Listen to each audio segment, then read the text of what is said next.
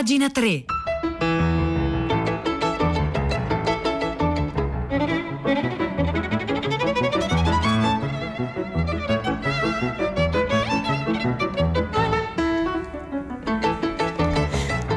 Le 9 13 secondi di venerdì 23 aprile 2021. Buongiorno a tutti. Silvia Bencivelli vi dà il bentornati a pagina 3, la cultura nei giornali, nel web e nelle riviste.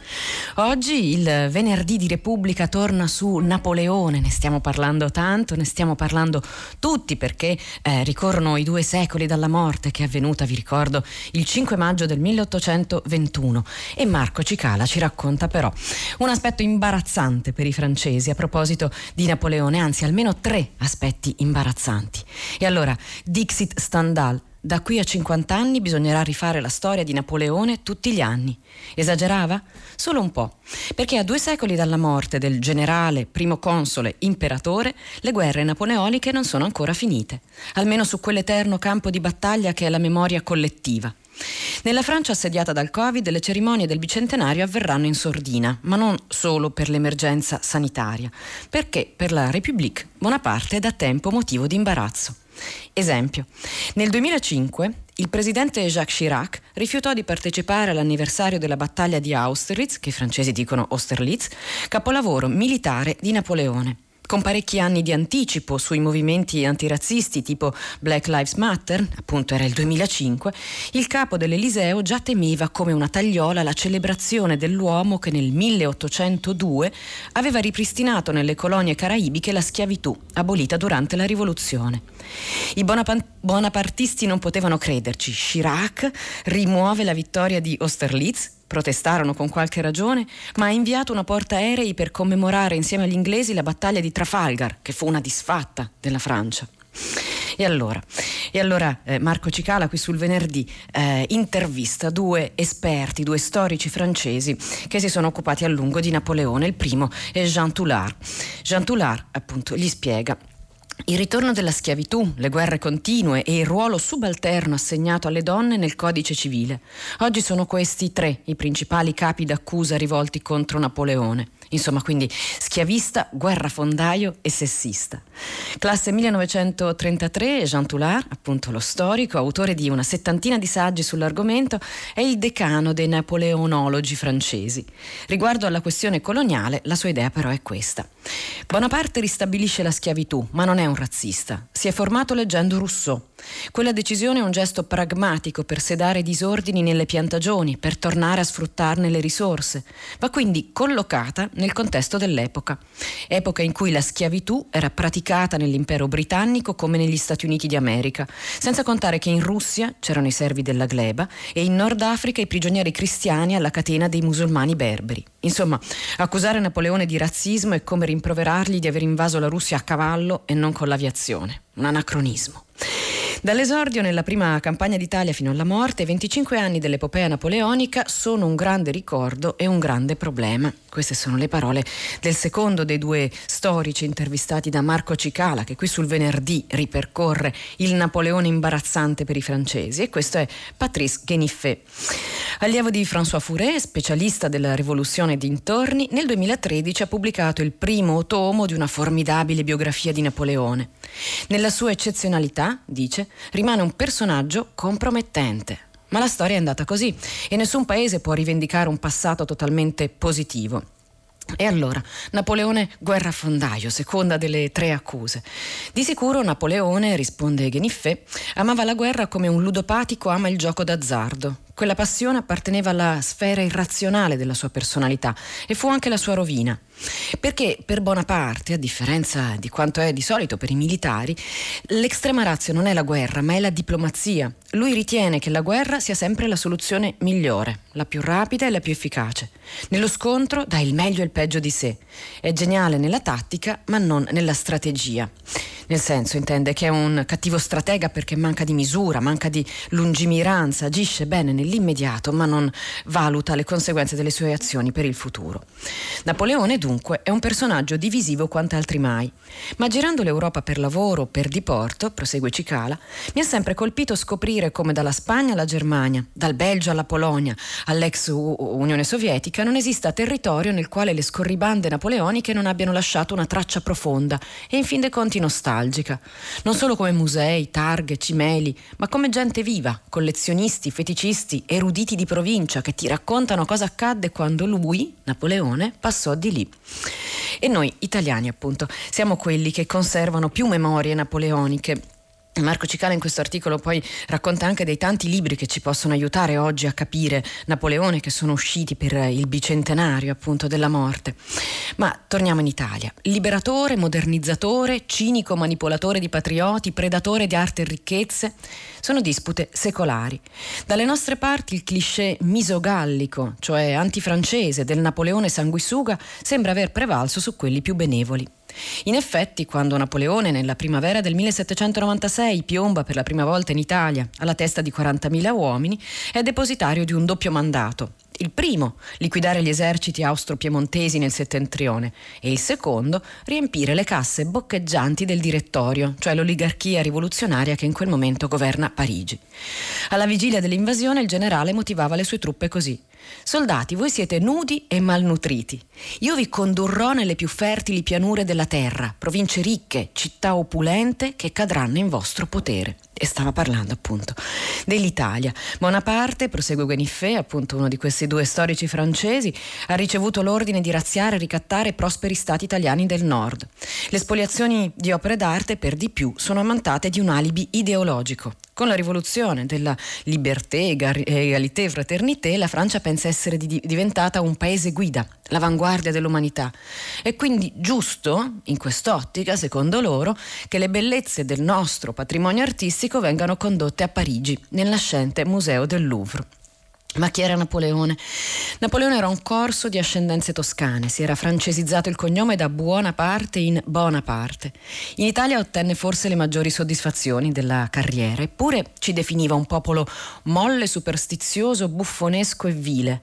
Soffriva l'italianità genealogica come un handicap, un complesso... Ah no, questa è la domanda, perdonatemi, che Cicala pone a questi due storici. Soffriva l'italianità genealogica come un handicap, dunque, un complesso di inferiorità? No, il suo problema non era l'Italia, rispondono i francesi, era la Corsica. Ultimo fra i territori annessi alla Francia, godeva di una pessima reputazione. Era considerata terra arretrata, selvaggia, violenta. E anche Napoleone, per quanto voglia insabbiare le proprie origini, in realtà adottò una politica nepotistica, con un forte spirito clanico. Insomma, piazzò nei posti giusti familiari e parenti. E chi era lui? Lui era tarchiato, lo sappiamo, non era molto alto, diciamo qui si dice era alto 1,68 m che insomma è una misura abbastanza media in questo momento ma eh, comunque non era molto alto come, eh, come, lui avrebbe voluto probabilmente. Alla Biblioteca Nazionale di Parigi ne hanno catalogato 5.000 effigi sono tutte diverse. Salvo forse che nell'espressione spesso accigliata lo sguardo puntato a scrutare gli imponderabili orizzonti del destino.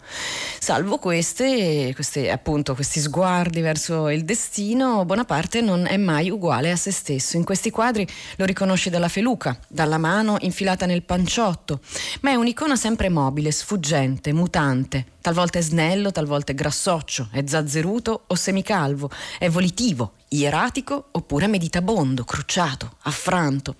Si dice che durante le sedute di posa non riuscisse nessuno a tenerlo fermo, nemmeno Jacques-Louis David che era il suo ritrattista e, e quindi poi semmai sarà il cinema a restituirne il dinamismo, cinema dove appunto in realtà a Napoleone sono stati dedicati mille film, probabilmente dicono gli storici, è il personaggio storico a cui sono stati dedicati più, più film e poi ci sono stati i eh, polizieschi. Infine si conclude con l'esilio a Sant'Elena, ne abbiamo parlato anche qui a pagina 3 il 13 aprile scorso leggendo un articolo dal Corriere della Sera che parlava di un libro dello storico Vittorio Criscuolo che raccontava la costruzione del mito Bonaparte che avvenne grazie soprattutto a Emanuele de las Casas che, che scrisse questo, questo libro, questo memorial che diffuse l'immagine romantica di un Napoleone liberale, apostolo dell'unità e dell'indipendenza dei popoli opprimenti oppressi, un'invenzione ma un'invenzione che in Europa avrebbe fatto palpitare i cuori durante le guerre nazionali dell'Ottocento. E allora, colonialista, imperialista, sessista, in materia dei diritti delle donne, terza appunto accusa che gli viene, eh, che gli viene rivolta in questo momento in Francia, cestinò tutte le conquiste della Rivoluzione. Allora, perché nell'immaginario un tipo così rimane, malgrado tutto, la quintessenza dell'eroe, si chiede Cicala? Perché il Settecento è stato un secolo antieroico improntato ai valori borghesi e Bonaparte ha anche un, un, concetto smisurato dell'azione, perciò diventa un po' l'archetipo del megalomane e stride in questo con la cultura del Novecento. Bonaparte rimane dunque un, un mito, un mito venuto su dal nulla, per quanto un mito irrisolto, esattamente come gli abbozzi che gli fece Jacques-Louis David, il suo ritrattista. Questo articolo che racconta il Napoleone imbarazzante lo trovate sul venerdì di oggi in edicola, lo firma Marco Marco Cicala e questa è pagina 3, pagina 3, chiocciolarai.it.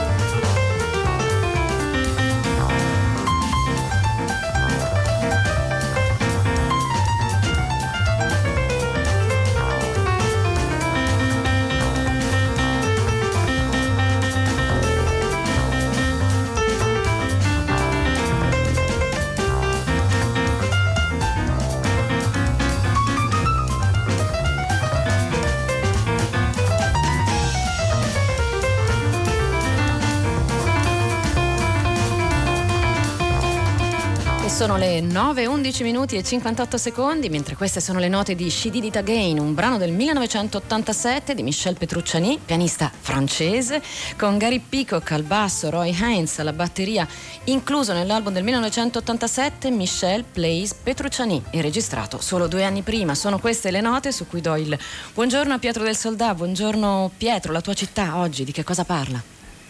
Ciao Silvia, buongiorno a te, ascoltatrici e ascoltatori di Pagina 3. Allora, questa mattina c'è stato un gran dibattito ancora sul grande tema della transizione ecologica e tuttavia sono arrivate anche due telefonate molto diverse tra di loro e diverse dal tema dominante che ci hanno colpito e hanno suscitato anche tra di noi durante la riunione che facciamo per decidere l'argomento delle riflessioni molto profonde. Il filo diretto stamani si è aperto con la telefonata di una signora che è poi la vedova di eh, Luigi Covatta, il politico parlamentare eh, morto pochi giorni fa, che ha riportato mh, mm, l'attenzione di tutti su una vicenda romana terribile che riguarda anche un altro personaggio politico, Andrea Romano, che ha da poco perso un, un figlio, cioè il, il, caos nei cimiteri, il blocco delle tumulazioni, il fatto che da settimane ormai molte persone nella capitale, a causa, si dice soprattutto dell'emergenza Covid, non possono dare degna sepoltura ai propri cari.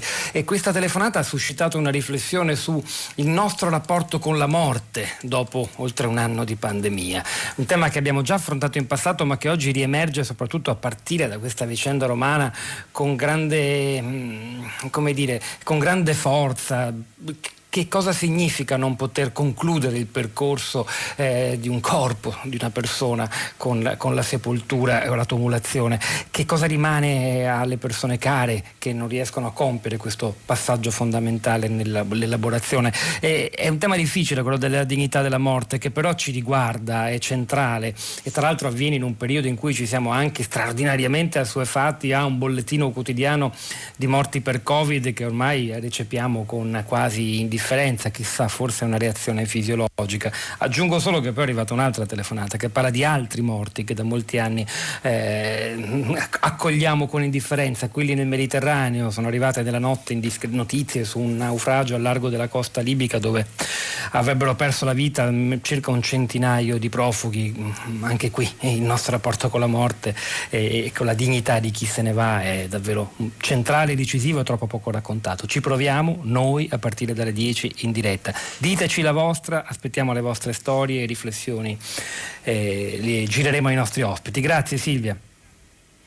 Grazie a te Pietro, Beh, insomma un bel compito quello di oggi, di tutta la città ne parla, vi ricordo il numero di sms per intervenire durante la diretta con noi e poi con tutti i programmi di Radio 3 è 335 5634 296 e a proposito dell'articolo che abbiamo appena letto c'è anche chi si sta già ribellando come Aldo che dice Napoleone sessista, ma quante stupidaggini, insomma Aldo se la prende con i francesi che se la prendono oggi con Napoleone, ma noi a proposito del patrimonio culturale culturale italiano che abbiamo solo evocato.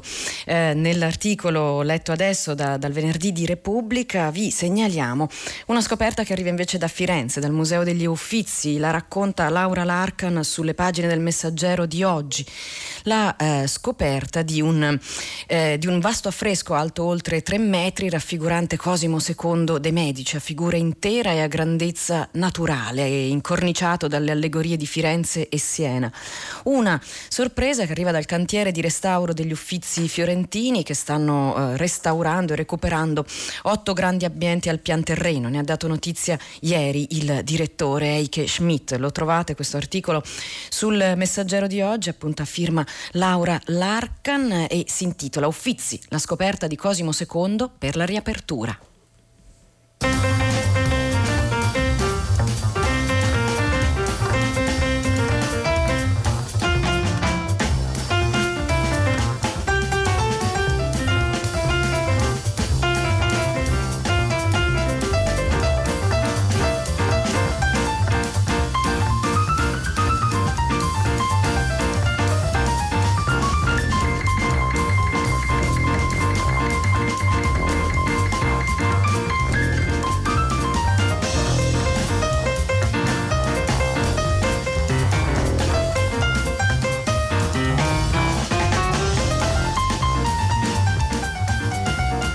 E alle 9, 16 minuti e 52 secondi sono ancora le note di Michel Petrucciani che ci accompagnano oggi in questa puntata di pagina 3. C'è scritto Maria Grazia che per festeggiare la giornata del libro ricorda un pensiero di Francis Bacon. La lettura completa, il discorso lo rende preparato, lo scrivere lo rende esatto. Noi oggi però annunciamo anche, beh è stata annunciata ieri, ma ricordiamo il poeta Francesco Scarabicchi che è morto ad Ancona la scorsa notte, lo facciamo con le parole di Guido Monti che ne scrive, che è un altro poeta, ne scrive oggi sul manifesto. Eh, l'articolo si intitola Il poema lungo una vita, l'insegna delle piccole cose e della bellezza e comincia proprio con una poesia di Scarabicchi. Porto in salvo dal freddo le parole, curo l'ombra dell'erba, la coltivo alla luce notturna delle aiuole, custodisco la casa dove vivo, dico piano il tuo nome, lo conservo per l'inverno che viene come un lume. Questa poesia è stata pubblicata in Il Prato Bianco per Einaudi nel 2017. Venuto a mancare la scorsa notte ad Ancona, scrive Guido Monti a proposito di Francesco Scarabicchi, Scarabicchi è stato poeta tra i più limpidi e alti nel ristretto ventaglio del scusatemi, nel ristretto ventaglio della contemporaneità italiana, per profondità di dettato e capacità linguistica, capace come pochi di far tenere sullo stesso filo della strofa suono e contenuto. Erede di una tradizione tra le più fiorenti e importanti, quella marchigiana, Scarabicchi non è stato altro nella sua vita che il fedele continuatore per sensibilità di lingua dell'immenso idillio leopardiano, certo innestandolo delle fugaci antinomie della nostra contemporaneità, dove il dettato tecnologico così pervasivo batte i nuovi ritmi del cuore. Ma certo egli ne seppe ammansire il nuovo tambureggiare, dargli il giusto peso nella scala dello, del sentire e dello scrivere. L'iperdigitalizzazione rappresentò per il poeta un battito fioco nella fibrillazione del verso. Ed ecco, il suo distacco, sì, ma mai altero, dalle schizofrenie digitali, è servito meglio a farci intendere qualcosa in più anche della nuova era. Sapeva, artigiano della scrittura, che la partita poetica si gioca sempre su altri piani, a partire da quello psicologico, non dentro quelli transeunti di ogni contemporaneità. E infatti nel suo poema Lungo una vita, che va, solo per citare alcune opere, prosegue Guido Monti qui sul manifesto dalla porta murata del 1982 all'esperienza della neve del 2003 sino al Prato Bianco appunto di Einaudi, ha mantenuto viva quella qualità tra le più rilevanti per poter davvero misurarsi con l'alto piano sfuggente della poesia, cioè la capacità di osservare. Ecco proprio l'esercizio allo sguardo che quel territorio abitua de- tanti dei suoi valenti scrittori, fatto di declivi lievi e quasi mistici che punteggiano l'entroterra, nell'abbraccio ideale con la terrazza luccicante e azzurrissima del mare che sta a est. Scarabicchi sapeva riportare nel rigo le incrinature della terra, le sue lunghe mareggiate stagionali. L'attenzione, la tensione del suo occhio era sempre sulla piccola cosa, perché solo per quella valeva la pena di essere al mondo. Questo articolo ricorda Francesco Scarabicchi, che è morto ad Ancona la scorsa notte. Il poema Lungo una vita all'insegna delle piccole cose e della bellezza lo firma Guido Monti sul manifesto di oggi.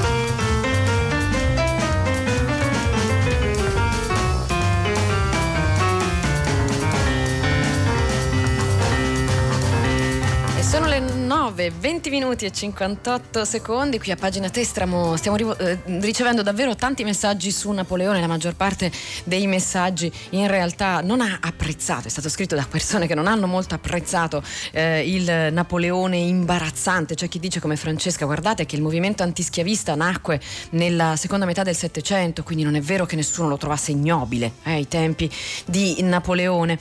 Eh, poi c'è chi ce l'ha con il Napoleone megalomane e così via. Io vi rimando all'articolo di Marco Cicala sul venerdì, un articolo molto divertente, forse non dovrebbe essere preso come un documento storico. A sua volta Cicala cita tante fonti e dà tanti consigli di eh, lettura e eh, su questo noi passiamo a un altro argomento della rassegna stampa di oggi.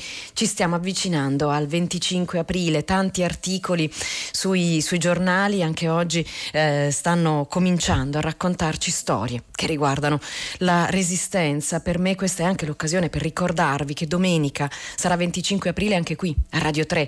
Le ultime lettere dei condannati a morte e dei deportati della resistenza ci accompagneranno lungo tutta la programmazione della nostra giornata. Da qui comincia Radio 3 Suite e saranno affidate a 12 studenti di oggi, studenti che hanno scelto di dare voce ai loro coetanei di 70 anni fa. Ma vi, volevo, vi volevamo proporre un articolo dal Fatto Quotidiano che racconta una storia decisamente poco conosciuta. Si tratta di calcio, di nuovo, spero con questo di non suscitare la, la rabbia di chi detesta di sentir parlare di calcio a pagina 3, ma insomma questa è una storia molto particolare che riguarda la squadra dei pompieri eh, del 1943. Eh, stiamo parlando di un articolo a firma di Riccardo Antoniucci dal titolo Calci al potere. Nei giorni della Superlega si parla appunto di, eh, del pallone sferico, il pallone democratico, quello delle grandi imprese. E allora qui Antoniucci ci eh, racconta di un libro appena uscito, si intitola Giocare col fuoco, lo firma Marco Ballestracci ed è uscito per Mattioli 1885. Si racconta qui, in questo libro, come la piccola e un po' sgangherata leva 43-44 dello Spezia, appunto una squadra di pompieri, riuscì a superare il grande Torino e il Venezia in un campionato anomalo sullo sfondo della seconda guerra mondiale e della liberazione dal fascismo. Una vicenda rocambolesca più che epica, un colpo di fortuna. C'è un protagonista, un pompiere calciatore che si chiama Paolo Rostagno e che oggi racconta non ce l'aspettavamo. Per le trasferte noi usavamo le autobotti, il grande Torino invece viaggiava nei vagoni letto. L'epilogo. La Vigili del Fuoco Spezia batte la Torino Fiat 2-1 sul campo di Milano. I Granata sono fiaccati da una trasferta complicata dalla guerra e il suggello lo mette una traversa che scongiura il pareggio di Mazzola. Nella partita successiva il Torino travolge il Venezia e poi la Spezia vince il titolo. Un campionato anomalo, l'ultimo giocato sotto il fascismo, voluto come diversivo della guerra. Sono ammesse solo le squadre dentro al territorio dello Stato fantoccio della Repubblica Sociale. Siccome eh, ci sono problemi di spostamento, spostamento perché c'è la guerra, i tornei sono regionali e alla fine si prevede un quadrangolare. Ma siccome a giugno Roma viene liberata, la Lazio, che è campione regionale, deve ritirarsi dal campionato che finisce con un triangolare. E allora giocare con, col fuoco, che è questo libro pubblicato da Mattioli 1885, firmato da Marco Ballestracci, di cui parla Riccardo Antoniucci sulle pagine del Fatto Quotidiano di oggi, segue la sporca dozzina dello Spezia, mentre si trascina appunto una, a bordo di di una vecchia autobotte da un lato all'altro degli Appennini. Sono partite senza fronzoli, ci sono anche i fascisti, per esempio la squadra del Venezia è la più fascista di tutti e la dittatura è un filo tirato lungo tutto il romanzo. Gli uomini protagonisti di questa storia sono uomini che in realtà si barcamenano e ogni tanto si dice che eh, usino le loro trasferte per far fare da, per fare da staffetta ai partigiani. E allora cosa succede? Quando si inerpica sulla Cisa per valicare in Emilia, объяснили L'autobotte dello Spezia incrocia i partigiani. I rapporti sono buoni, li fanno passare. Un giorno però a fermarli è una pattuglia della decima MAS, segnale di un'imminente retata. La squadra corre ad avvisare la brigata sui monti. Un'altra volta, di ritorno da una trasferta, sull'autobotte si discute di resistenza. E allora si parla di Bruno Neri e del gran rifiuto di Giovanni Marchini, l'anarchico che alle Olimpiadi del 36 davanti a Hitler e Mussolini si grattò il ginocchio per non fare il saluto romano. E il portiere di questa squadra di, di pompieri che sta attraversando l'Italia e, e dà una mano ai partigiani, più o meno come può, ma senza compromettersi molto. Dice a un altro calciatore: Sai cosa fanno gli anarchici quando hanno l'età del bando d'arruolamento? Vanno su sulle apuane, che le conoscono così bene che non li trova nessuno, e stanno lì ad aspettare che passi la tempesta. Questo fanno, aspettano che finisce tutto. E un altro calciatore gli fa: Insomma, gli anarchici fa proprio quello che facciamo noi. Questo articolo che racconta una storia molto poco conosciuta lo trovate sul Fatto Quotidiano di oggi, lo firma Riccardo Antoniucci e si intitola Calci al potere, i pompieri battono il Torino Fiat.